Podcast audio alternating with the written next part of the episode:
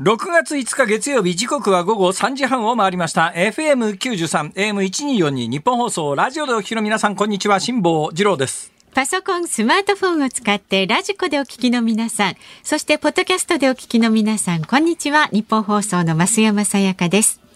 辛坊治郎ズームそこまで言うか。この番組は月曜日から木曜日まで辛坊さんが無邪気な視点で今一番気になる話題を忖度なく語るニュース解説番組です。一応こんな仕事をしておりますから、はい、世の中の人が私を見る目というのはおそらく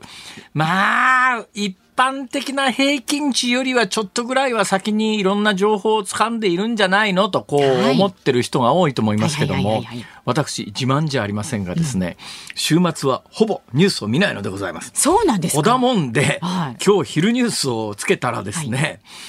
あの、例の国会議員クビになったガーシーさんという人がですね、えー、えー、日本に帰国しているということを知って、はい、日本に帰国しているということを前提に今日の昼ニュースはもう出来上がってるわけですね。で、ね、どうやら、それから遡って調べたら、昨日の夕方ぐらいに帰国をしていたということで、はいはい、遡って調べたら、なんか派手な水色の T シャツを着てたんでございますよ。どう見たってピカチュウだな、これは、と。で、ピカチュウのところに、バルメイン、だフランス語読みだとバルマバルマンかな？んかそんな、なんか書いてあって、その下にピカチュウが書いてあってですね、はい。うん、何を考えたかというと、ええ、もし自分がこの立場なら何を着るかなと。どの T シャツを着るかということを考えたわけですよ。それでまあ同時にいろいろこう並行して報道を、まあ月曜日だから、ここ来て喋らなきゃいけないということもありますから、何も知らないまんまじゃ失礼だろうと思って、だから、月曜日は割と早めに来てですね、この丸テーブルのところで、週末の一般紙全部をですね、まあだから全部合わせると20部ぐらい読むわけですが、読むわけですが、まああの昨日の夕方の出来事なので、えー、ガーシー帰国は今日の長官レベルで、はい、えー、で、みんな写真入りで社会面に出てたりなんかするんですが、うんすね、やっぱ最近あのカラー印刷のところが増えましたから、はい、どこも水色がすごい目立つ派手な T シャツを着てるわけですよ。はい、このバルマンの虹、えー、バルマンのピカチュウコラボの T シャツというのがいくらぐらいするんだろうと思って、そしたらもうとっくの昔ネットで話題になってて、はいはいはい、6万2700円とかなんかそんなぐらいの値段で去年発売されたそうで。はい。T シャツ1枚6万円だと、ね、というニュースを見ながらですね、そういえば過去 T シャツの値段で話題になった時には、うん、あの、ホリエモンが逮捕される前後に着ていた、あれ確かね、ヴィトンかなんかの T シャツで、結構当時2万とか4万とかそのぐらいの値段だったんですが、えー、でも昨日のガーシーの T シャツ、6万円かよ、T シャツ1枚6万円って。で、あのニュースを見てですね、こういう時に、やっぱりあの、ここ一番っていう T シャツを着ると、うん、えー、世間は一体どこの T シャツでいくらなんだっていうことで、ね、ネットで調べるじゃないですか、えー、でそういうことをずっと今日出かけに意識しながら、えー、よし俺もここ一番の T シャツを着てやろうと。今日のはこの黄色の鮮やかな。はい私今日ね、ちょっと後で、うん、えー、ネットの、ここは、ね、そうですね、番組の SNS に上げてもらうことに多分なると思いますけれども、はい、まあ見ていただいたらわかりますが。何その黄色のシャツにグレーで走り書きな、いたずら書きみたいな、シュシュシュって一筆書きみたいな模様がこれはですね、ちょっと変わってましてね、うん、どう変わってるかというと、はい、ここにポケットがついてるんですよ。なんていうんですか？あの胸のところじゃなくてサイドですね。だからちょうど腰脇腹左の脇腹のところに、あのー、本当だ。なんで？ポケットがついてるんです幅の狭い長さの長い長い長さが多分ね15センチぐらい幅が3センチぐらいという ちょうどペン刺すのに良さそうですがこれはペンを刺すためのものではありません。このポケットは何のためにあるかというと扇子を刺すためのポケットなんです。扇子？はいなだから夏場に扇子を使って、その扇子を脇腹のところに刺すためのポケットがついているという、ちょっと変わった T シャツで、これを、くそ俺がガーシーならこれ着て、一体あの T シャツは何だということで、ネット上の一騒動を起こしてやれるのになとか思いながらですね。はい、考えてきてきたんですけれども。そうなんですか。全く誰にも何にも一言も言われずにですね。いや、黄色が眩しいなと思ってたんですけどね。まあ、そうですね。えー、これあの、京都のですね、センス屋さんが作ってる T シャツなんです。だからで京都の先生さんが作ってる T シャツなので戦争を指すポケットがついてるわけですね。まあ、あの T シャツについてるような胸ポケットにセンスはさせませんからねあれ。刺すと、あの出てる部分の方が長くなって落ちちゃいますからね。ちょうどこれだと脇腹のところにセンスがすっぽり入るんです収まりますね。はい。いろんなものを売る人がいるもんだなと。お考えになってそうなんですよ。私ね T シャツといえばあ出てきた。今あの構成作家ディレクター兼任をやってるですね、えー、この番組の中で最も権力を持ってるという噂の。そうそうそうえ、え、え、え、え、え、ぞえさんじゃねえ。女性ディレクターのね、いいさんね。はい。えー、彼女がですね、今出してくれましたけど、あ、すぐ出ますね。検索したら今のキーワードを入れたら、えー、京都センスや T シャツの3つのキーワードを入れたら誰でもすぐ出てくると思いますが、ね、ただ今これ3つキーワードを出してますから、すぐに出てきますが、うん。うん、そのキーワードを言わずに単に来てるだけでここまでたどり着ける人はそんなにいないと思います。確かにわからない絵柄。だから人工知能かなんかに絵柄を見せりゃ、うん、この辺が人工知能すごいとこですよね。おそらく今の人工知能に絵柄を認識するような人工知能だったら私が着てる T シャツをパーンとこう入力するだけでどこのブラランドのいくらのものかスパッと出ますよ。ね、人工知能のすごいところはその辺ですよね。だから自分でキーワードを出さなくても、え絵柄からキーワードみたいなものも含めて検索してくれるという、うん、世の中そういうことになってるわけですが、さあ T シャツですよ。うん、T シャツって自分で買います、あ、まあ女性は買うかな。じゃ買います買いますか。私自分で T シャツ買うことはまずないですね。基本 T シャツは土産物でもらうというふうに。そういうパターン多いですけどね、はい、ね基本的に土産物でもらうか誰かにもらうか、はいはい、そういう T シャツしか着てないわけですよ、えーだからまあ1枚土産物の T シャツって東南アジアだったら500円ぐらい出せばいくらでもありますからね。からねそういう T シャツをずっと着てて、ただだけど、こんな商売やってるせいか一般の人もそうなのか知れませんけれども、なんかやたら土産の T シャツがたまりにたまってですね、どうにもならなくなって家タンスが T シャツでパンパンみたいなことに、まあ、私なんかの仕事してると特になるわけですよ。えーね、で最近はねケチくさくなって、例えば某局で夏場にやってる大イベントのまあ、具体名はもう控えさせていただきますが、えー、24時間テレビみたいなものがあるんですけどけど、ね、それ昔はね、はいはい。あれ始まったのがもうおそらく40何年前なんですが、私1980年に入社した時にもうすでに始まってましたからね。はい、で1980年代に担当してた時には、あの、黄色いスタッフ T シャツってやつは、はいいくらでもその辺に積んであって、もう、もう、お持ち帰り放題みたいな。えー、で、まあ、イベントが終わった後大量に余ってると、持って帰れや、もう来年使えねえからって年号入ってるし、みたいなことになって持って帰ったりなんかして、当時の黄色い T シャツが山とあるんですが、えー、もうここ5年ぐらいから、もう一切そういうのがなくなってですねだんだん世知辛くなってそうですよ。スタッフでも下手すりゃ1枚売るみたいな。え？ええ買うの？みたいな。チャリティーだから買うんだよって言われりゃ、うん、そっちの方が正論かもしれないけれども、はいはい、30年前はタダで配ってた T シャツを今買わなきゃいけなくて配られるやつでもなんかあのハンコつけみたいな話になってそうそうちゃんとねスタッフ1枚、ね、そうスタッフ1人1枚みたいな、はい世知辛いことになってですね大量にたまるという時代ではもう、まあ、そういう意味では SDGs なのか環境に配慮してんのか、まあ、T シャツなんかただみたいなもんだからどんどん作って配っちゃえとかそういう時代ではどうもないらしいですがそれにしても、まあ、こんな商売を30年も40年もやっておりますから大量の T シャツがタンスに詰まってですね、もうタンスの蓋が閉まらなくなってるんで、これ死ぬまでに全部使い切らないよなと思ったので。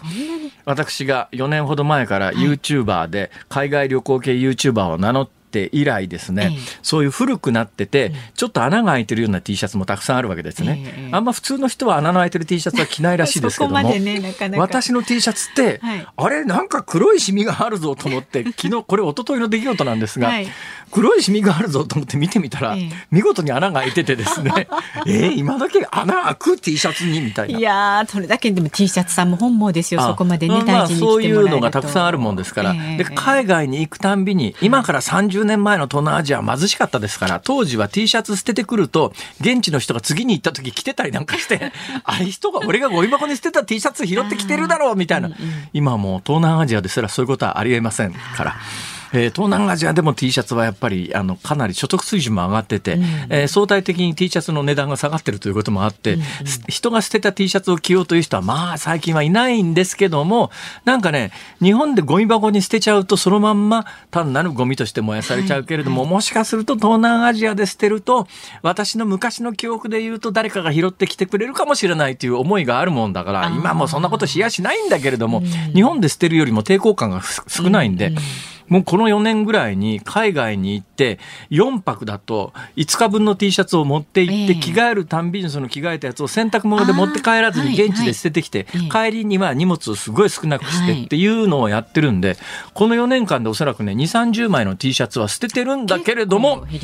それでもね もう積もり積もった30年前の黄色い T シャツみたいなやつでタンスがパンパンなんですよ。込んでますね。はい、そんな中から今日は、えー、えりすぐり、よりすぐりどっち、えりすぐりの一枚を着てきましたので、うんうんまあ、素敵ですよ。ぜひ SNS で、はい、あなんかすごい勢いで構成作が入ってきたぞ。えそんな大した話じゃない。そんな大した話じゃない割にはそんなものすごい勢いで、凄まじい勢いでスタジオに入ってきましたよ。今 構成作家の安倍ちゃんは大丈夫ですか？ご紹介しましょうか。はい。ね。えー、足立区の42歳のゼック東京さんから辛坊さんのセンスポケット付き T シャツをネットで見てみました確かに変わっていて面白いですね。なんだかラッコが貝を割る石をしまう脇腹のポケットみたいで可愛いです。ですか？えー、4950円。ああなるほどね。これ自分で着てていて何の絵柄だかよくわかんないんですよ。どうも下半身はお尻と足ですよねあれは。そうですね。なんかちょっと生き物っぽい生き物っぽいですけどね、うん、上は何なんだろう。イチョウみたいな感じですけど、うん、イチョウの葉っぱみたいな形ですけど、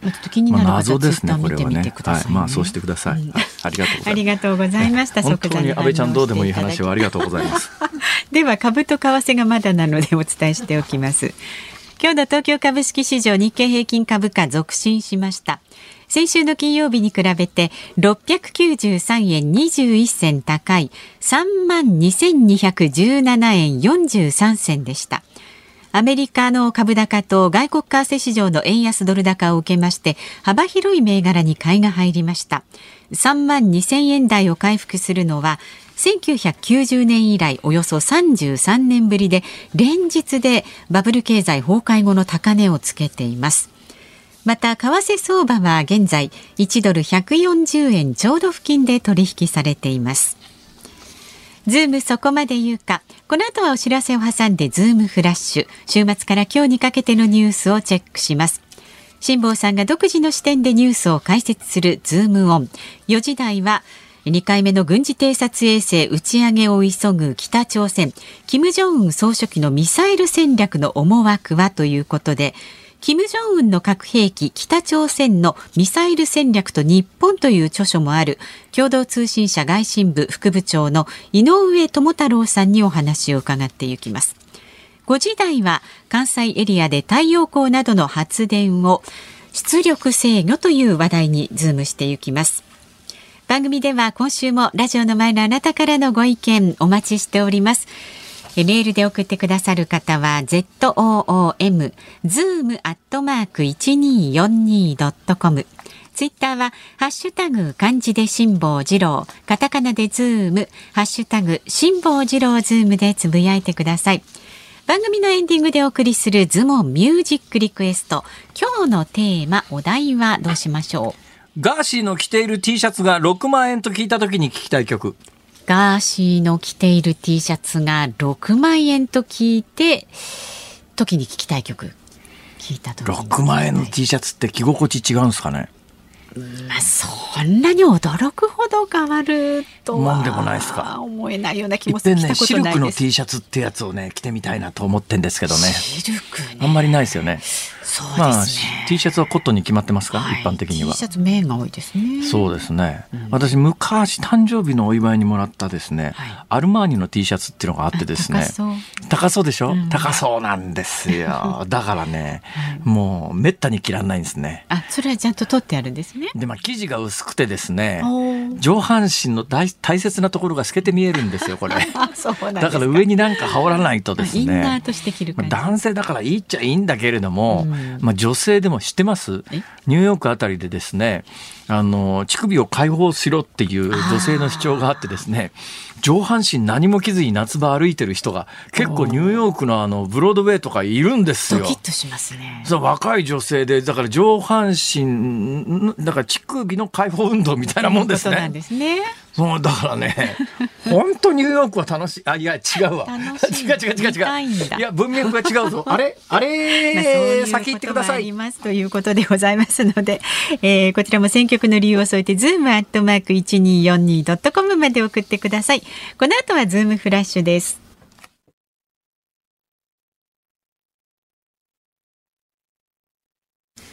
ニッポン放送ズームそこまで言うか。このコーナーでは辛坊さんが独自の視点でニュースを解説します。まずは週末から今日にかけてのニュースを紹介するズームフラッシュです。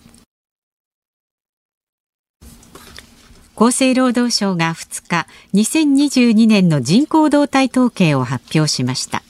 それによりますと1人の女性が生涯に産む子どもの推定人数合計特殊出生率は過去最低の1.26で生まれた赤ちゃんの数は統計開始以来初めての80万人割れとなる77万747人でした。総理大臣公邸内での不適切な行動が批判され長男翔太郎氏が秘書官を辞職した問題に絡み岸田総理大臣は2日自らも長男らとの記念撮影に同席していたことを認めました。岸田総理は親族と食事を共にした私的なスペースで親族と同席したもので不適切な行為はないと述べ問題はないとの認識を示しています。台風2号や前線の影響による記録的豪雨による死者が栃木、静岡、愛知の各県でそれぞれ1人。行方不明者は合わせて4人に上っていることが共同通信の集計で4日に分かりました。浜田防衛大臣は4日訪問先のシンガポールで韓国のイ・ジョンソプ国防相と会談し韓国海軍による海上自衛隊機へのレーダー照射問題について再発防止に向けた協議を加速する方針で一致しました。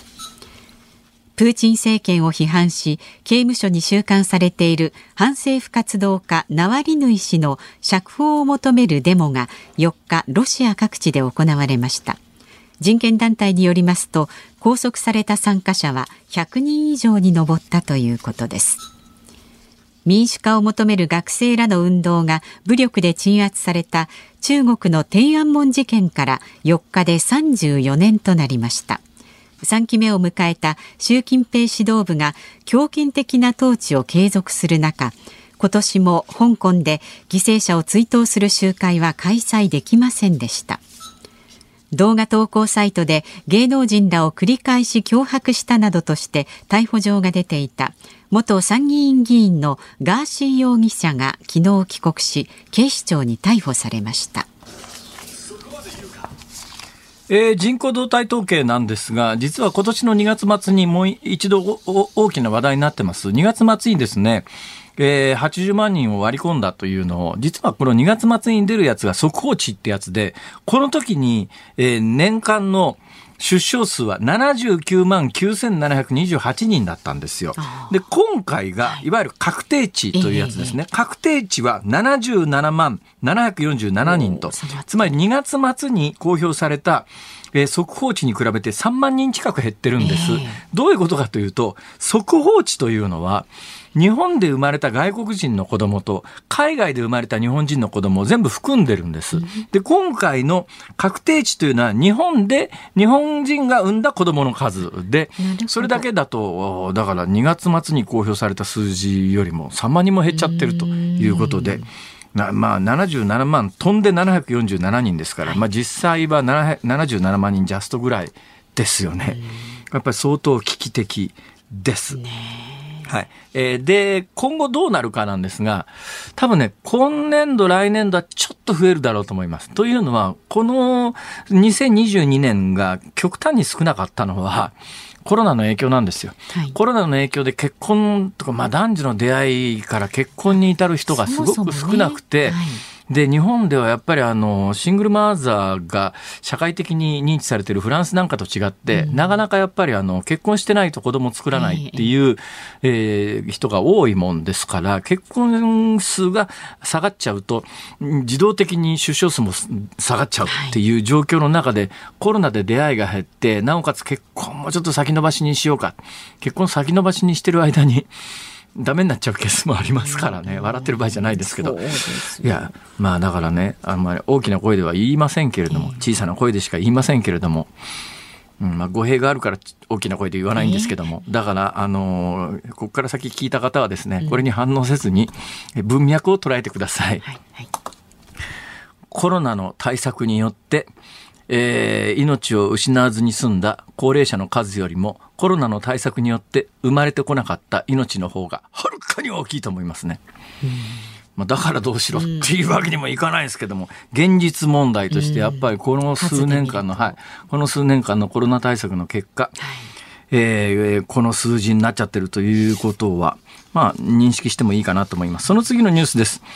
はい、校庭内の不適切行為ってやつで、なんかあの、長男の写真に続いて、本人も、総理本人も宴会に出てた写真が、そら、親戚集めての宴会だから総理本人が知ってるに決まってんじゃんっていう話で、俺が総理なら多分ね、宴会するじゃない、はい、でまあ宴会して「あちょちょちょちょちょ息子のああちょっと翔太郎翔太郎お前あそこなあそこあの各あのみんなあの大臣決まると写真撮るとこあるだろう。あそこな西海岸って言うんだよ。有名なんだよ。で今あの使ってないけど。ただまあ岸田政権の2期目の時には本当にある官邸の方の階段が工事中だったんで、はい、まあそこで写真まだ現役で使ってますけども、でも普段は使ってないんですよ。うん、ちょっとあそこ行ってな。親戚一同であのひな壇で写真撮ってこいって。俺は行かないけどみたいな。きっとそのぐらいのことはしててもおかしくないわけで、えー、だから私前の時に申し上げたように、はいはい、校庭っていうのは家だから、うん、まあ、自宅で宴会しようがどうしようが大きなうるせえバカ野郎って、あの時言っときゃあの後この写真が出ても、それがどうしたで済んでんだけど、あの時に息子の首切ってるから、その後でこの写真が出てくるとあの時息子の首切ったじゃんってこういうふうに突っ込まれるわけでございます。ただ今の突っ込みの方法はちょっと変わってきててですねどういう突っ込みの方向になってるかというと、あの校庭内で宴会したということについてはさすがにまあ、それは文句言えないだろうって。いや、そうじゃなくて、あの、校庭内の宴会の模様が、外に出て週刊誌に載るような危機管理はどうなんだっていう、こっちの方が主たる論点に今、移行しつつあります。まあ、これ多分ね、出席してた親戚が自分で週刊誌に売ったとは思えないんですが、出席してた親族の中に、友達かなんかに、俺さ、あの、首相公邸で昔官邸に使われてたとこだ、ほら、大臣が、みんななんかあの、紋付き袴着て写真撮ってたとこ、紋付き袴着ねえか、モーニングとか着て、写真撮ってたところあるじゃん。あそこでな、こうやってこれ撮った写真なんだよって、自慢しちゃった、自慢しちゃった、送られた方が、週刊誌持ってこうって思ったに違いないと想像するんだけれども、うん、まあ危機管理がなってないと言われりゃその通りなんだけど、まあだから冒頭からいやいや前回から申し上げてるように。どう悪いんだこれって最初に言っときゃ何の問題もなかった話が、それがあのなんか中途半端に謝ろうとするから どんどん深みにはまっていくっていう。本当にこの関係者の皆さんはアホですねいやいやいや。と思います。辛坊さんがねはいズームフラッシュでした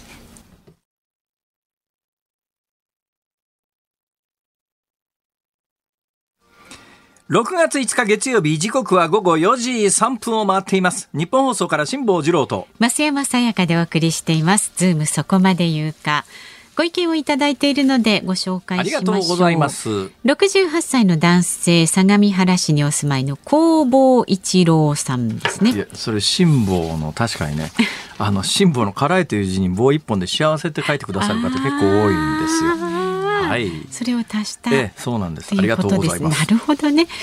え初めてメールをします。へへ先日どういうわけか辛坊さんのリアルな夢を見ました恐縮です悪夢じゃないと嬉しいです理由を考えてみるとどうもワンコの散歩の時にポッドキャストで辛坊さんの番組を聞いているからなのではないかとの結論に達しましたなるほどもちろん飯田アナウンサーのポッドキャストも同じように聞いているんですが飯田アナは夢には出てきませんでした。どうしてだ？そしてなんと一緒に出てきたのは安住紳一郎さん安住さん、はい、安住さんのポッドキャストも聞いていましたのでなるほどと納得しました。結論です。飯田アナが夢に出なかったのは写真でしか見たことがなかったからだということに落ち着きました。僕ねごく短い期間 TBS で仕事したことがあるんですがそのごく短い TBS の仕事の間に何回か、局の廊下で安住さんを目撃することがあったんですよ。これがね、はいびっくりするぐらい感じのいいやつでね。もうじゃあ。なんかもう、なんか、絵に描いたようないいやつなんだよな、これが。でも画面外でもね、人に不快感を与えないと。ああ、いや、僕画面はあんまり、あ、そうでもないな。最近ほら、これ言うと怒られるかもしれませんけれど、えー、いや絶対怒られると思うんだけど、えー、ちょっと考えあの東京 MX に堀潤さんの番組っていうのに呼ばれて時々行くじゃないですか。はいはい、それで私多分ね、入りがね、6時前後なんだと思いますよ。はい、で、6時前後から、あの、メイク室っていうところに呼ばれて、志、う、麻、さんメイクお願いしますって、メイクなんかいらねえよと思いながらも、だけど行くわけですよ。ね、そうするとね、うん、メイク室で、はいテレビかかってるんですけど、MX テレビだよ。MX テレビのメイク室のテレビがその時間に安住君出てんだよ。あれ？これってさ MX に安住君出てんの？なわけないでしょって言われて、何見てんの？いやいやあの TBS ええー、TBS 見てんのかよ！他社をね研究するこれは私が長年勤務していて読売テレビではありえませんね。メイク室で他局ついてるっていうのはあんま見たことないですねまあ、確かにそうですね。我が社でもね社内には日本放送流れてますからね。そうだよね、うん、だけど日本放送でこう来てエレベーター乗ったら文化放送流れてたらびっくりしちゃうもんねそれは、ね、確かにねびっくりしますね、はい、まあごめんそれだけの話です。はい。以上です。えっとそれからもう一つご紹介しようかな、はい、心配性親父さんです。ほうほう、えー、ご相談でメールをいたしました。何でしょうか？大学に通っている娘がおり夏休みを利用してメキシコにボランティアに行きたいと言っています。ね、娘は海外に一人で行ったことがないのです海外に一人で行ったことなくていきなりメキシコにボランティアですか？で今回は現地集合なのでそこまで一人で行くみたいです。なるほど、それはお父様お父様ですか？えっ、ー、と親父、ね、心配性親父だからそうでしょうね。いやよくわかります。気持ちはよくわかるぞ。心配ですよ。はい、それは気持ちは本当に痛いほどよくわかります。ということで、まあ、あのメキシコなんか特に治安が悪いと悪いです。心配、はい、誘拐事件頻発してます。都市はナヤリと観光地で比較的安全らしいんですが世界のことをたくさん知っている辛坊さん海外を旅する上でのアドバイスやメキシコ以外についてなどもありましたらご教授していただきまず日本とは違うので基本泥棒かっぱらいの類は普通に横にいると思った方がいいですが。それやめさせられるかという大きな問題で言うと、うん、私の人生経験から言うと言っても無駄です、うん、もうそれはもう最終的には本人の意思で生かすしかないと思いますね、だからまあ気持ちとしてはねやめてくれたらいいのに何もわざわざ初めての海外旅行で一人でメキシコに行くことはねえだろうと思うんですが、えー、あの気持ちはわかります。だけどね親が思うよりはずっとお嬢様はしっかりしてるだろうとね、とも思います、うんうんうん。というのは私人生の中でいくつか大きな失敗があるんですが、はい、今の結婚をするだいぶ前の話だからもう時効の話ですけれども、うん、とある女性と付き合っていたんでありますが、ええ、その子がやっぱりね二十歳前半ぐらいで、うん、突然海外に一度も行ったことがないのにアメリカの比較的治安が悪いところに語学留学に行きたいみたいなことを言い出したんですよ。はいはい。え？ー、と思ったんで、うん、まあ、ぶっちゃけ反対をしたんですね、うん、それを機に関係が壊れてですね。まあ本人は私に反対されようがどうしようが行きますわね、うん、でまあ行って無事に帰ってきて、えー、まあその後どうしたかよくわからないんですけども、まあ、そういうことも私の人生の中にもありますがいっぺん本人が行きたいと言い出した時にそれ危険だからやめろはね、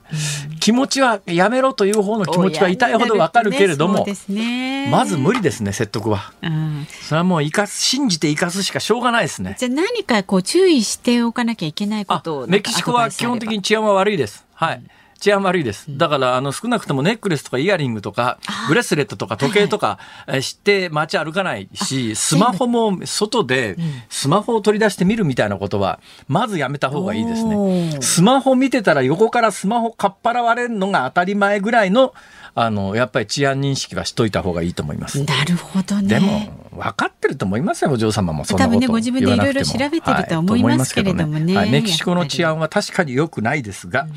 えー、娘さんに生かさないようにできるかというと まず無理です。はい、ということで気持ちよく生かしてあげましょう。はい、ね、そうですねあの気持ちよく見送ってあげてください。まだまだあなたからのメッセージお待ちしております。ニュースに関する疑問ですとか今のようにねあの辛坊さんに質問でもご相談でも結構です。メールは z o o m zoom アットマーク一二四二ドットコムでお待ちしております。日本放送辛坊治郎ズームそこまで言うか。この時間特集するニュースはこちらです。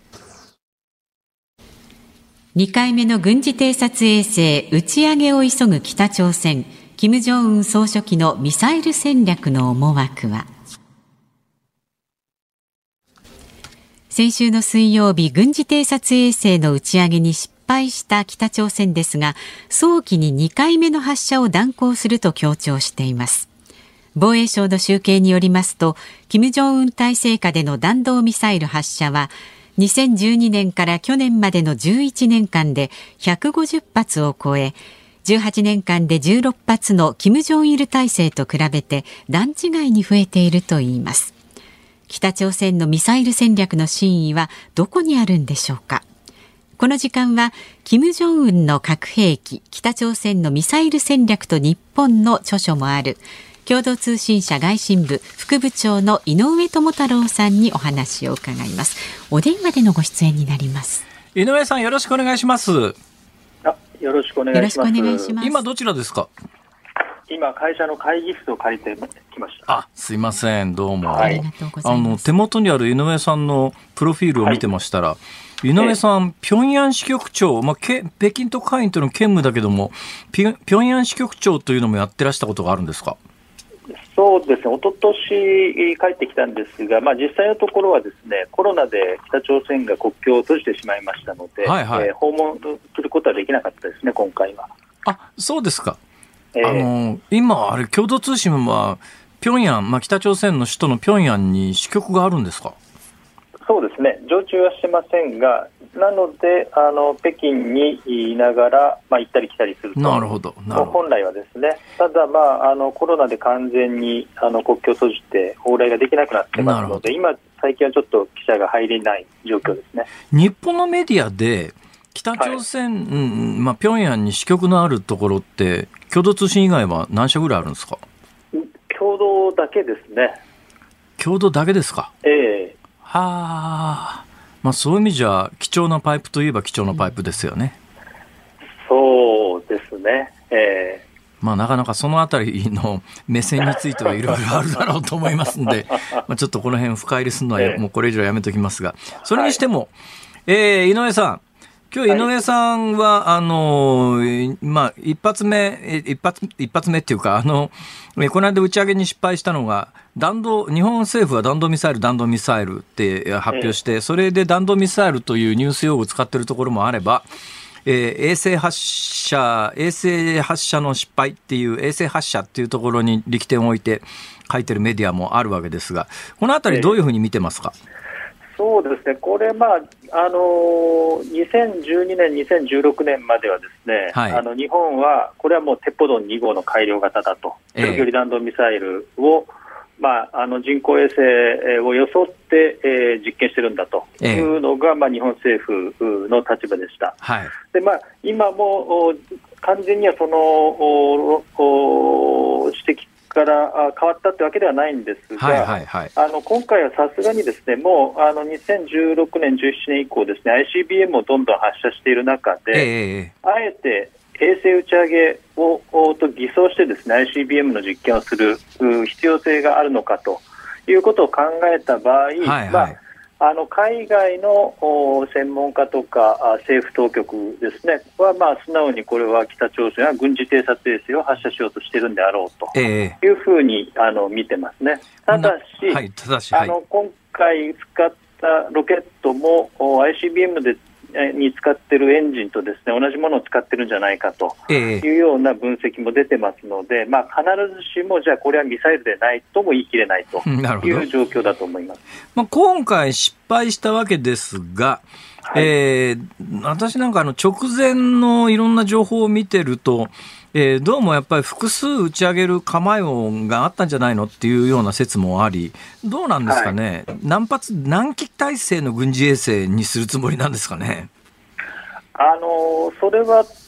結構たくさん打ち上げる単位だと思います。というのは、えー、あのこの極軌道っていうのはその南北ぐるぐる回る衛星なんですね。はいはい、でまあ、あの南北ずっと回ってる間に地球が自転しますんで、世界中どこでも見ることができる、理論的には。えー、けれども、たった1機の軍事偵察衛星をこう打ち上げても、ですねまずリアルタイムではあの画像が届きませんし、はい、あのそういう意味では戦術的にあまり大きな効果っていうのはないんですよね。えー、ですから、これが本当に例えばリアルタイムであの金正恩はこのリアルタイムであの監視するためだっていうようなことを言ってますけれども、はいはい、実際にそれを実現しようとすると、もうどんどん打ち上げていかなきゃいけないし、ええ、あのカメラの精度も上げていかなきゃいけないと、はい、でまあ、あの東大の鈴木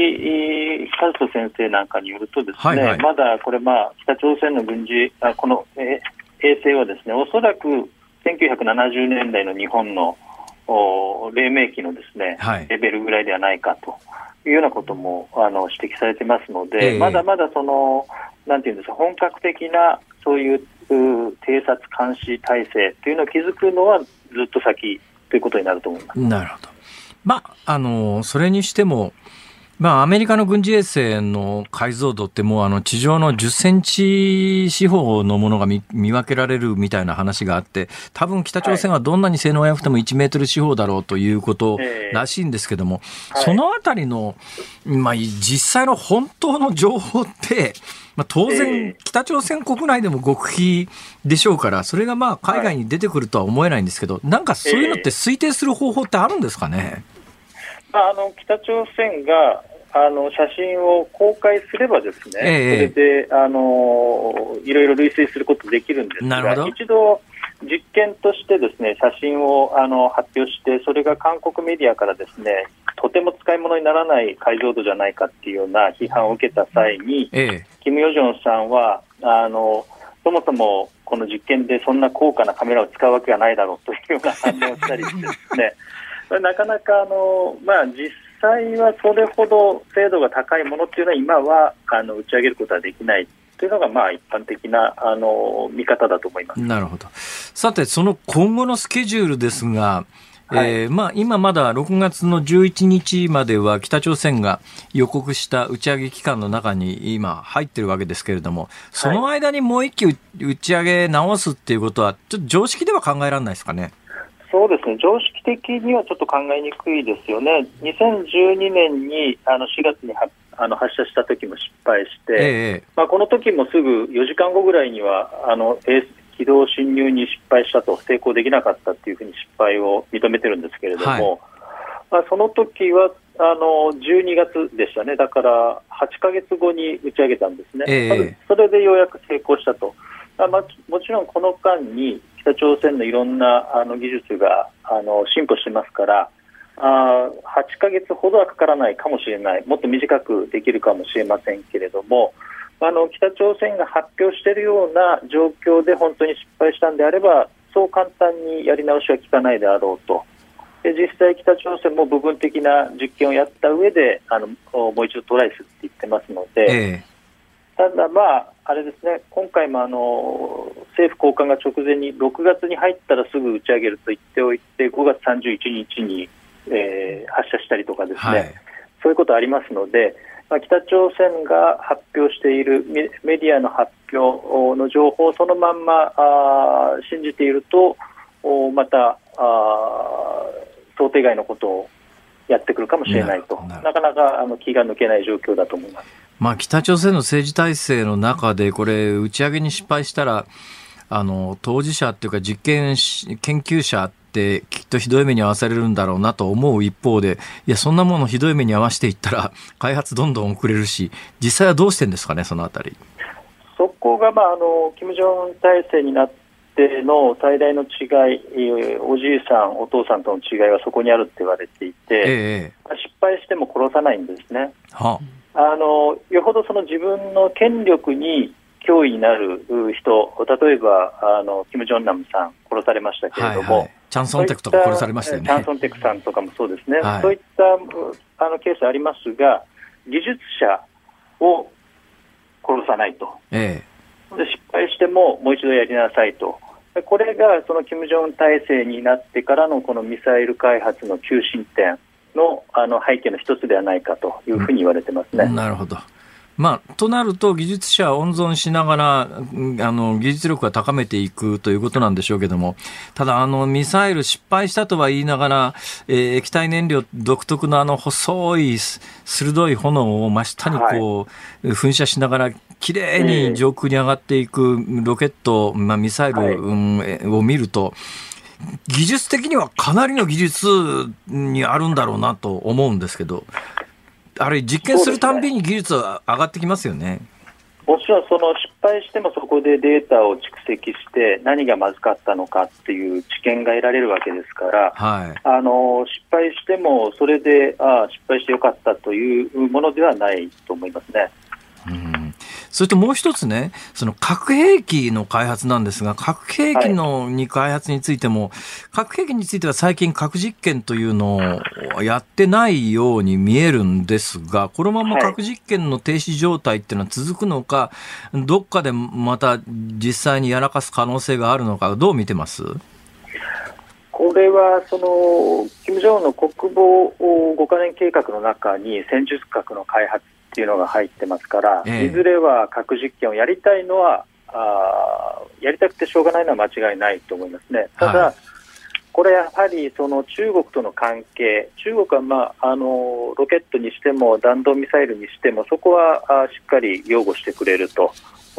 けれども、核実験に関しては、やはりずっとその水面下で反対の意向を伝えてるんですね、中国が。えーそこを北朝鮮がどう判断するかというところだと思います。これだったら、例えば中国は今だったら、あ怒って見せるが許容するというふうな判断をすればやるでしょうし、やはりこれはちょっと今、中国を怒らせるのは得策でないと考えれば先延ばしするんであろうと。いうふうに考えてます。井上さんはその北京北京特派員と、それから平壌支局長と兼務してらっしゃったわけですが、はい、実際のところの中国と北朝鮮の関係ってどうなんですか？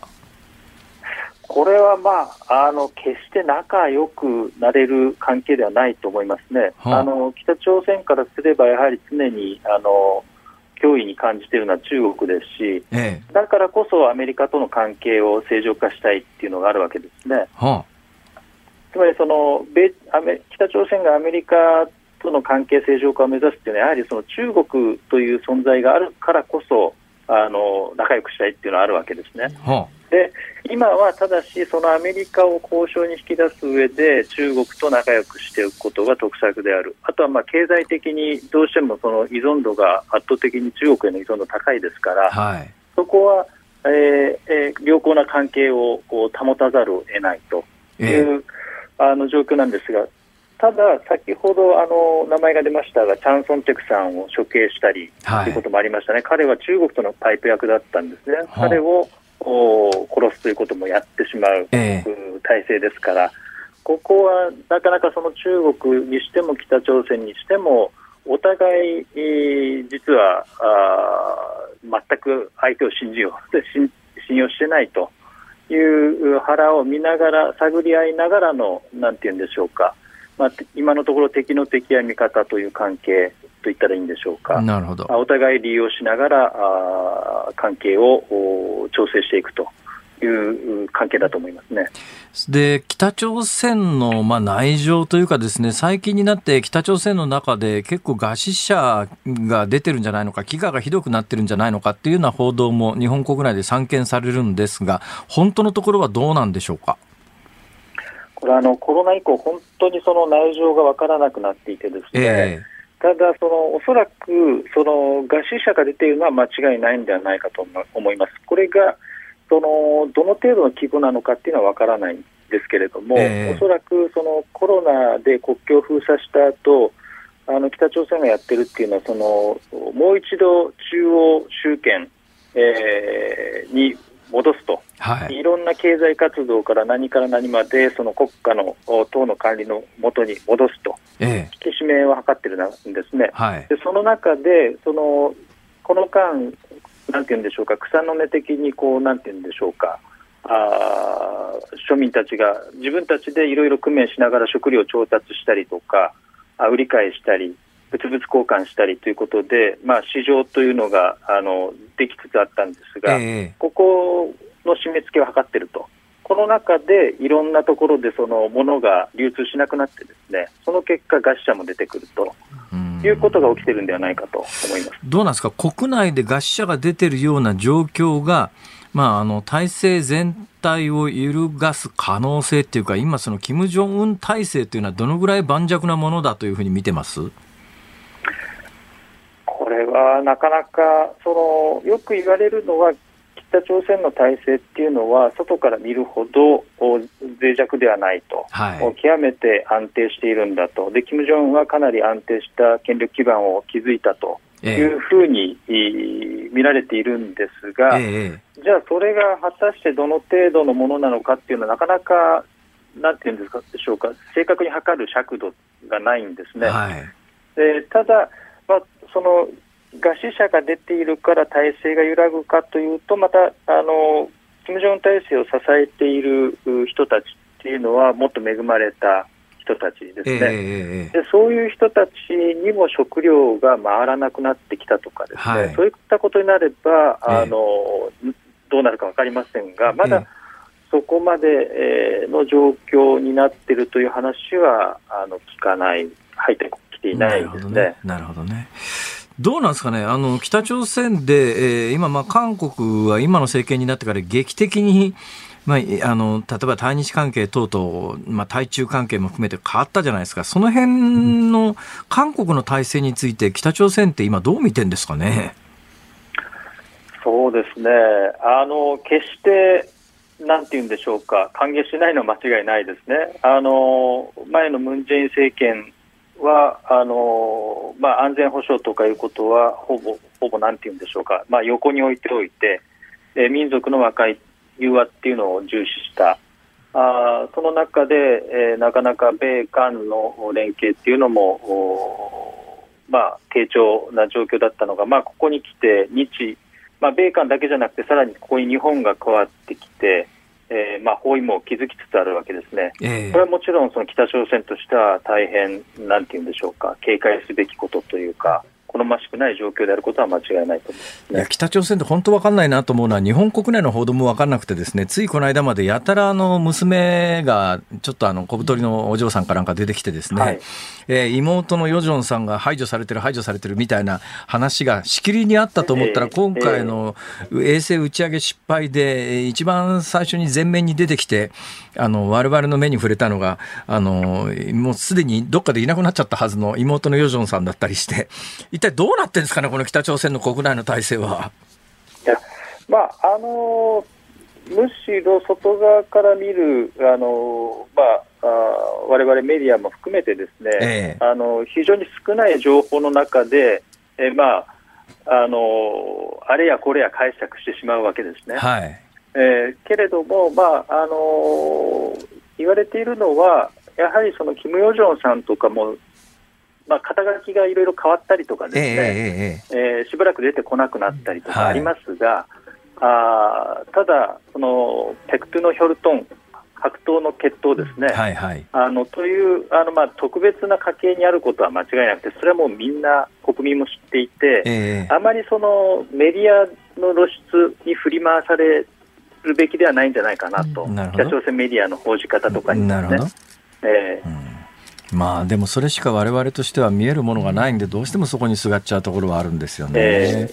ー、かりました。まあ、井上さん、あのー、今回ありがとうございました。今後も引き続き、またいろんな情報を教えてください。ぜひ、はい、よろしくお願いします。ありがとうございました。はい、ありがとうございました。今日は共同通信社外信部副部長の井上智太郎さんに伺いました。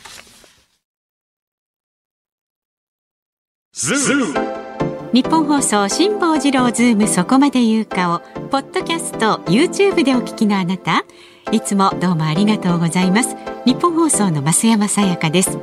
お聞きの内容は配信用に編集したものです。辛坊治郎ズームそこまで言うかはラジオ局ニッポン放送で月曜日から木曜日午後3時半から毎日生放送でお送りしています。番組はラジオの FM93 AM1242 に加えてラジコでもお聞きいただけます。ラジオラジコではポッドキャスト YouTube 版にはないコンテンツが盛りだくさん。アトムさん吉田由紀ちゃんの中継企画。さらに辛坊さんが夕刊富士の気になる記事を解説するコーナー。そして辛坊さんが聞きたい曲をお送りするズームオンミュージックリクエストなどラジオラジコでしか聞けないあんなことやこんなことがいっぱいです。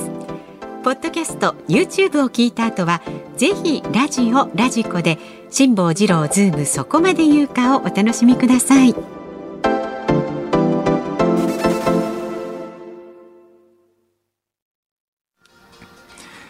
6月5日月曜日時刻は午後5時を回りました。こんにちは辛坊治郎です。こんにちはニッポン放送の増山さやかです。ズームそこまで言うか。5時を過ぎましたのでこの時間はズームをミュージックリクエストをご紹介してまいります、はい、ありがとうございます。ありがとうございます。今日のお題は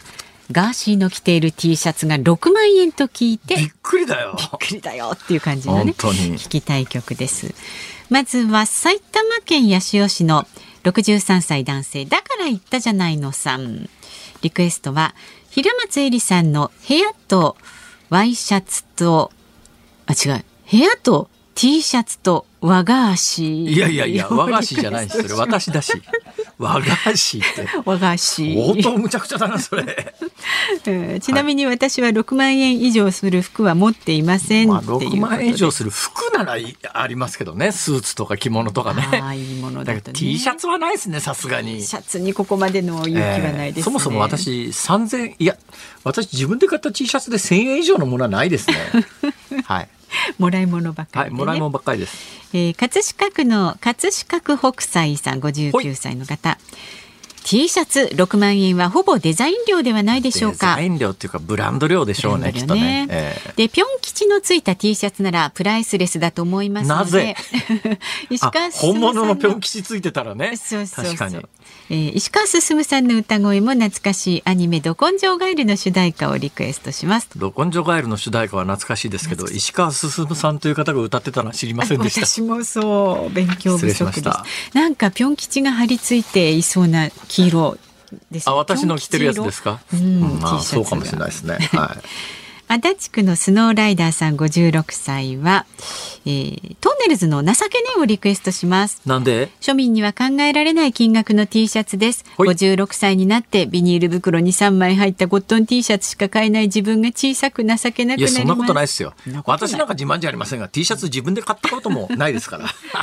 買うだけマシです、はい。えー、あとは港区の二刀流海岸さん69歳ですね、はい、ピンクレディーで UFO UFO そうそうそう。信じられないことばかりあるという歌詞が、まあ、信じられないっていう話ですね、え。ー、港区の30年前のレースクイーンさん。30年前にレースクイーンだったんですか。52歳の方ね。あと驚くためごろ花はじめとクレイジーキャッツお願いします。昭和40年代の曲なので辛坊さん以外は知らないかなって。ああ増山さんギリギリわかるんじゃないですか。まあなんとなくわかりますけど、ね、増山さんわかります。はいはい。でそれから新宿区のエイ黒助さんです。何ですか？エイ黒助さんね。あ、六助さんじゃなくて黒助さんね。そうそう、いろいろいらっしゃいますね。はい、松本里香さん、目指せポケモンマスターをお願いします。これはね、もうそのまんまです、ね、そうですね、うん、あのピカチュウでしたからね。はいはい。ピカチュウ。うん、ズームミュージックリクエスト、今日は。松本梨香、目指せポケモンマスター。じゃあ、はい、ど正面からいきます。はい、エンディングでねおかけいたしますんでお待ちになってください。まだまだご意見は、ズームアットマーク 1242.com。そしてツイッターでもつぶやいてください。ハッシュタグ漢字で辛坊治郎、カタカナでズーム、ハッシュタグ辛坊治郎ズームでつぶやいてください。お待ちしております。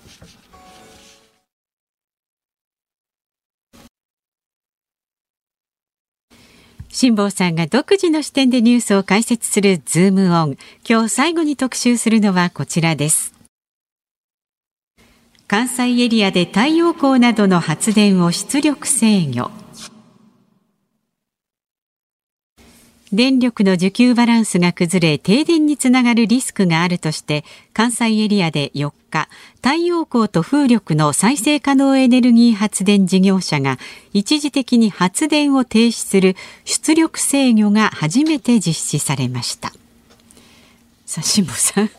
説してください。何してるんですか？失礼しました。びっくりしますごめんなさい。謝ってください。ごめんなさい、ね、本当にすいません、はい、なんかアトムさんといい 増山さやかさんといい私になんかとても厳しいような気がするんですが。まあまあスパルタで。えありがとうございます、えーで、何ですって。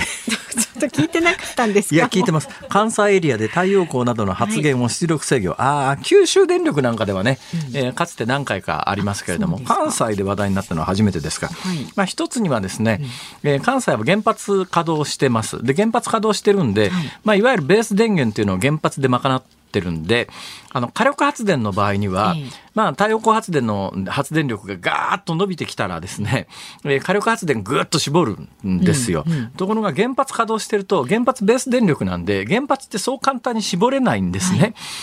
でまあ、原発も本当はね、絞ったら、あの、原発だってただで動いてるわけじゃありませんから、原発の燃料はウランで、その燃えるウランっていうのも使えばなくなりますから、まあ、なくなるっていうか、まあ、他のものに変わっていくんで、それをもう一遍再利用するために、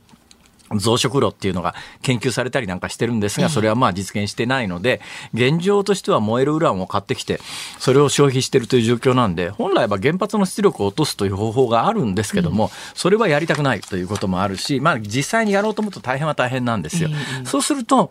えー、電力の供給と需要とのバランスが崩れると、一気に停電みたいなものが起きる可能性があるんで、で、今までなら、あのー、化石燃料の、まあ、まあ、発電をガーッと絞ることによって、はい、えー、太陽光発電の伸びた分は、で、バランス取るんですけども、まあ、あのー、電にしろ、九州電力にしろ、関西電力にしろ、原発、原発でかなりの電力賄ってるところがあって、はい、そうすると、化石燃料の分が他の電力会社よりも少ないもんですから、調節できる幅が少なくなってるっていうのがあるのと、それとまあ、原発に関しては手をつけたくないっていう本音の部分があって、はい。うん、太陽光発電がで太陽光発電の電気が余るのはこの時期なんですよ。本当に真夏になるとですね太陽光発電のピークの時間って冷房のピークの時間と合致するからそんなには余らないんですね。ところがこの時期一番電力が余るんです。この時期実は、えー、太陽光の高度は高度的には夏よりも太陽光はまっすぐ上これ直射が強いって日焼けするのに5月、6月はって言うじゃないですか。で、6月も後半になってくると、梅雨になると、まあ、あの、太陽遮られてなんだけれども、太陽遮られる直前っていうのが、実は太陽の高度が一番高くなって、発電パネル上の効率は一番良くなるんです。で、一番たくさん発電するんだけれども、需要が真夏ほどないんですね。真夏になると、まあその冷房でエアコンガンガンつけますから、はいはい、えー、だから日本の最大電力って最大電力ってまあ常識的には夏場だったんですが、最近は夏場は太陽光発電で賄えるんで、太陽光発電があのぐーっと落ちてくる春、春先からちょっと手前ぐらいの寒い時期の暖房需要が高まってる時っていうのが、最近の傾向でいうと一番年間を通じての最大、最大電力で一番電力が逼迫するのが冬だったりなんかして、ちょっとね、時期、状況変わってきてるんですけど。まあ、だから真夏だったら冷房需要があるところが、その一歩手前のこの時期、太陽高度は高いんで、発電効率はむっちゃ上がってるんだけれども、需要がそこまでないんで、電気余っちゃう。余っちゃうから、えー、太陽光発電の会社にですね、ちょちょちょちょちょちょっともうちょっと発電やめてっていう。発電やめてって言うたって、太陽光パネルは一定量ずっと発電し続けてますから、だからそれをいわゆる電電頭線と切るっていう作業をすることになるわけですが、まあ、ぶっちゃけ単純に言うと、もったいねえなって話ですよ。で電気が貯めとけるんだったら、貯めときゃいい、でこれも非常に過渡期の状況で世界的にはですねコンピューターその他でもう本当に細かくそういうのを調節ができるようにシステム組んでる国も最近増えてるんですが日本は金がかかるってんでそれをやってないのとそれから蓄電に関しても本気でやってこなかったっていうのがあるんですがただ過渡期の動きだなと思うのはこれ何年か後にですね、日本で電気自動車が一定数以上広がっていったら、そういう余剰電力は家庭で、電、家庭の中の電気自動車に貯めるという時代が必ず来ます。電気自動車で蓄電するってことですか、はい、電気自動車の蓄電容量っていうのがですね、うん、これがまた日本には変な法律がいっぱいあってですね、えー家庭内の蓄電っていうのの蓄電装置ってよく売ってるじゃないですか。結構高いですよ。200万とか300万とかするやつが17キロワットとかなんですね。これね、えー、法律制度で17キロワットぐらいが上限で、それ以上のものを家庭に置くと危ないからって言って、禁止になってんですよ。だからそれ以上でかい蓄電、家庭用蓄電池って売られてないんですが、はい、ところが今言ったのが17キロワットじゃないですか。うん、電気自動車の蓄電値ってどのぐらいでかいものを積んでるかっていうと、あの、軽自動車規格の一番小さいやつありますね。はい、えー、日産サクラっていうのと、それから同じので、ライセンス契約で三菱で同じものを、ほぼ同じものを売り出してるんですが、えーその日産サクラっていう軽自動車規格の蓄電池が20キロワットでこれ相当小さいんですが日産リーフとかアリアとかっていうのだと大体60キロワット前後の大きな蓄電池積んでます、うんはい、それが今外国の EV っていう電気自動車が日本国内にものすごい勢いで流入してますけど、えーああいうののポルシェだとかベンツだとかっていうのの発電あ蓄電容量って90キロワットとかそういうのぐらいあるんです。よ。でさくら4台分ぐらいの蓄電容量で、はい。はい、えー、さっき言ったように日本の法律制度の中で家庭内に設置できる蓄電池って17キロワットぐらいなんですが電気自動車ってそれの5倍も6倍もでっかい蓄電容量のものなんです。そうすると、家庭の中に設置できる何百万もする蓄電池よりも何倍もあるやつが車の中にもうすでに。で、で、大体1日のうち、あの、家庭で使う電気っていうのが、いくらぐらいを標準に計算されてるかっていうと、大体10キロワットっていうのが、基本的にいろんな計算のベースになる、日本あの日本の家庭での電力需要ななんですね。1日10キロワット。はい。つまり90キロワットの蓄電池を持っている電気自動車っていうのは一般家庭1週間分以上の電力を蓄えることができると、そういうことになってます。はい、そうすると、まあ今日みたいに昼間の太陽光の発電が余ってる時期って、将来的にはそれを家庭に設置した電気自動車に蓄えて、それをまあ、あの夜間に使うとか。で、90キロワットだったら、1日分全部その車から電気取り出したって10キロワットですから、残り80キロワットなんで十分車として使えるので、そういう時代がもうね、劇的に転換すると思います。なんで劇的に転換するかというと、今日本では新車の中で電気自動車ものすごく割合が少ないんですが、うん、一定以上に増えてくると、街中の電気スタンド、電気スタンドじゃなくてガソリンスタンドがどんどんなくなってきます。これもそりゃそうですね、お客さんいなくなると。はい、で、ね、一定数電気自動車が増えた段階で、急激にガソリンスタンドがなくなっていくと、うんもうこれはいや相乗効果ってやつで地方に住んでる人はガソリンスタンドないよねと、うん、ほな家庭の電灯線で充電できる電気自動車の方が便利じゃんっていう時代がある時を境に。だから一定数以上普及した段階で加速がついて劇的に世の中変わっていきます。それでね、ちょっとやっぱり一部日本でやっぱり太陽光の発電が、あの、初期は劇的に増えたんだけど、最近は意図的にやっぱり原発動かしたいというところもあって、太陽光に関してはネガティブな報道っていうのを意識的にもう、ものすごい金かけてやったところがあってですね、えー、例えばまあ代表的な批判で言うといや太陽光のパネル作ってるのは中国の新疆ウイグル自治区だから太陽光パネルを設置するということは人権侵害に加担することだみたいな話があるじゃないですか。それ新疆ウイグル自治区でしか作れないもんじゃないんですよ。特に最近の最新型の太陽光パネルって日本人が発明して日本の研究機関でところが日本国内で需要がないもんだからこれもまた中国で生産しようかって話になってものすごくもったいないことになっててこの日本が開発した最新型の太陽光パネルってやつは、ものすごく軽量だから、今まで太陽光パネルって一定の重さがあるから屋根の上に乗っけられないよねっていうようなところでも簡単に乗っけられるとか、ビルの壁面にそれや塗りゃ終わりみたいな、そんな感じの太陽光パネルも発明されてるんだけれども、普及がなかなか進まないのは、非常に、あの、だけど日本だけですよこんな状況になってるのは。だあれだけあの原発やってますっていう中国ってそういうイメージなんですが中国ってもうすでに太陽光だけでね総発電力の13%とかそのぐらいいっちゃってるんです。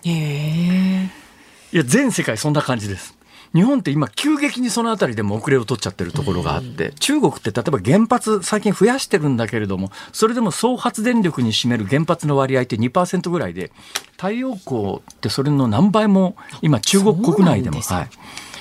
だからもったいないと思いますよ。私なんか自宅の屋根の上に日本国産の発電パネルを2000年代の半ばに設置して、それから17年ぐらい実証実験やってますけど、まあ、一戸建ての家なら自宅の屋根だけで十分その家の電力は賄えます。すごい発電力ですよ、太陽光パネルって実は。という認識もほとんどの人がないのがね、やっぱ日本のちょっと間違ったキャンペーンの結果起きてることなんだなっていう感じが私はものすごくしてます。ズームオンでした。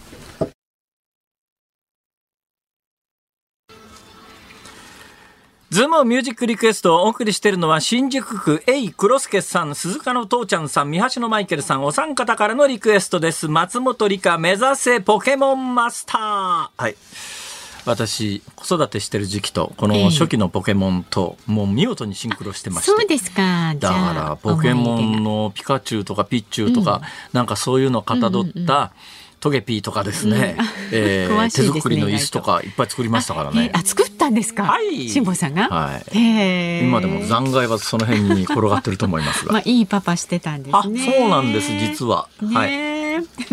さあ、誰も感謝しないんだな、これが。いや、感謝してるんですよ、きっと。ええー、そうですか、うちはね、母の日はありますけどね、うん、父の日なんか影も形もねえって感じですね。でもそういうお宅結構ありますよね。差別じゃねえか、これは。母の誕生日は かろうじてあっても、父の誕生日なんか、ええつみたいな。忘れがちですね。いくつになったの？みたいな。父親の年ぐらい覚えとけまあまあまあ、はい、感謝してますよ、きっと。そうですか。お聞きの日本放送、この後5時30分からは、ショーアップナイタープレイボール。明日の朝6時からの飯田浩二の OK 工事アップ。コメンテーターは経済アナリストのジョセフ・クラフトさんです。週末アメリカの債務不履行が回避されました。そして週明けには日経平均株価がバブル崩壊以降の最高値と。現在の最高値。そう。はい、ね。現在の国内経済、そして世界経済を読み解くということです。ね、本当に今日あたりも株は上がってますけどね、ね。ただね、あの円安ですから、うん、外国人が株買いに来る時の値段は、2年ぐらい前に比べると、相当安いんですよ。うん。だからドルで買いに来るときに円に変えて円で買いますよね。そうするとね、2021年、だから私が太平洋横断行く前に比べて、はい何割か安いぐらいな感覚なんです。だから日本国内で円で見てるとどんどん株が上がってよくこんな高い時買うなと思うんだけど、ドルで見ると円安が進んでますから、むっちゃ安いじゃん日本の株っていうどうも欧米人の感覚らしいです。明日のズームはゲストは経営評論家の坂口孝則さんを、ま、お招きいたします。はい。はい、辛坊治郎ズームそこまで言うか、ここまでのお相手は辛坊治郎と。増山さやかでした。明日も聞いてちょうだい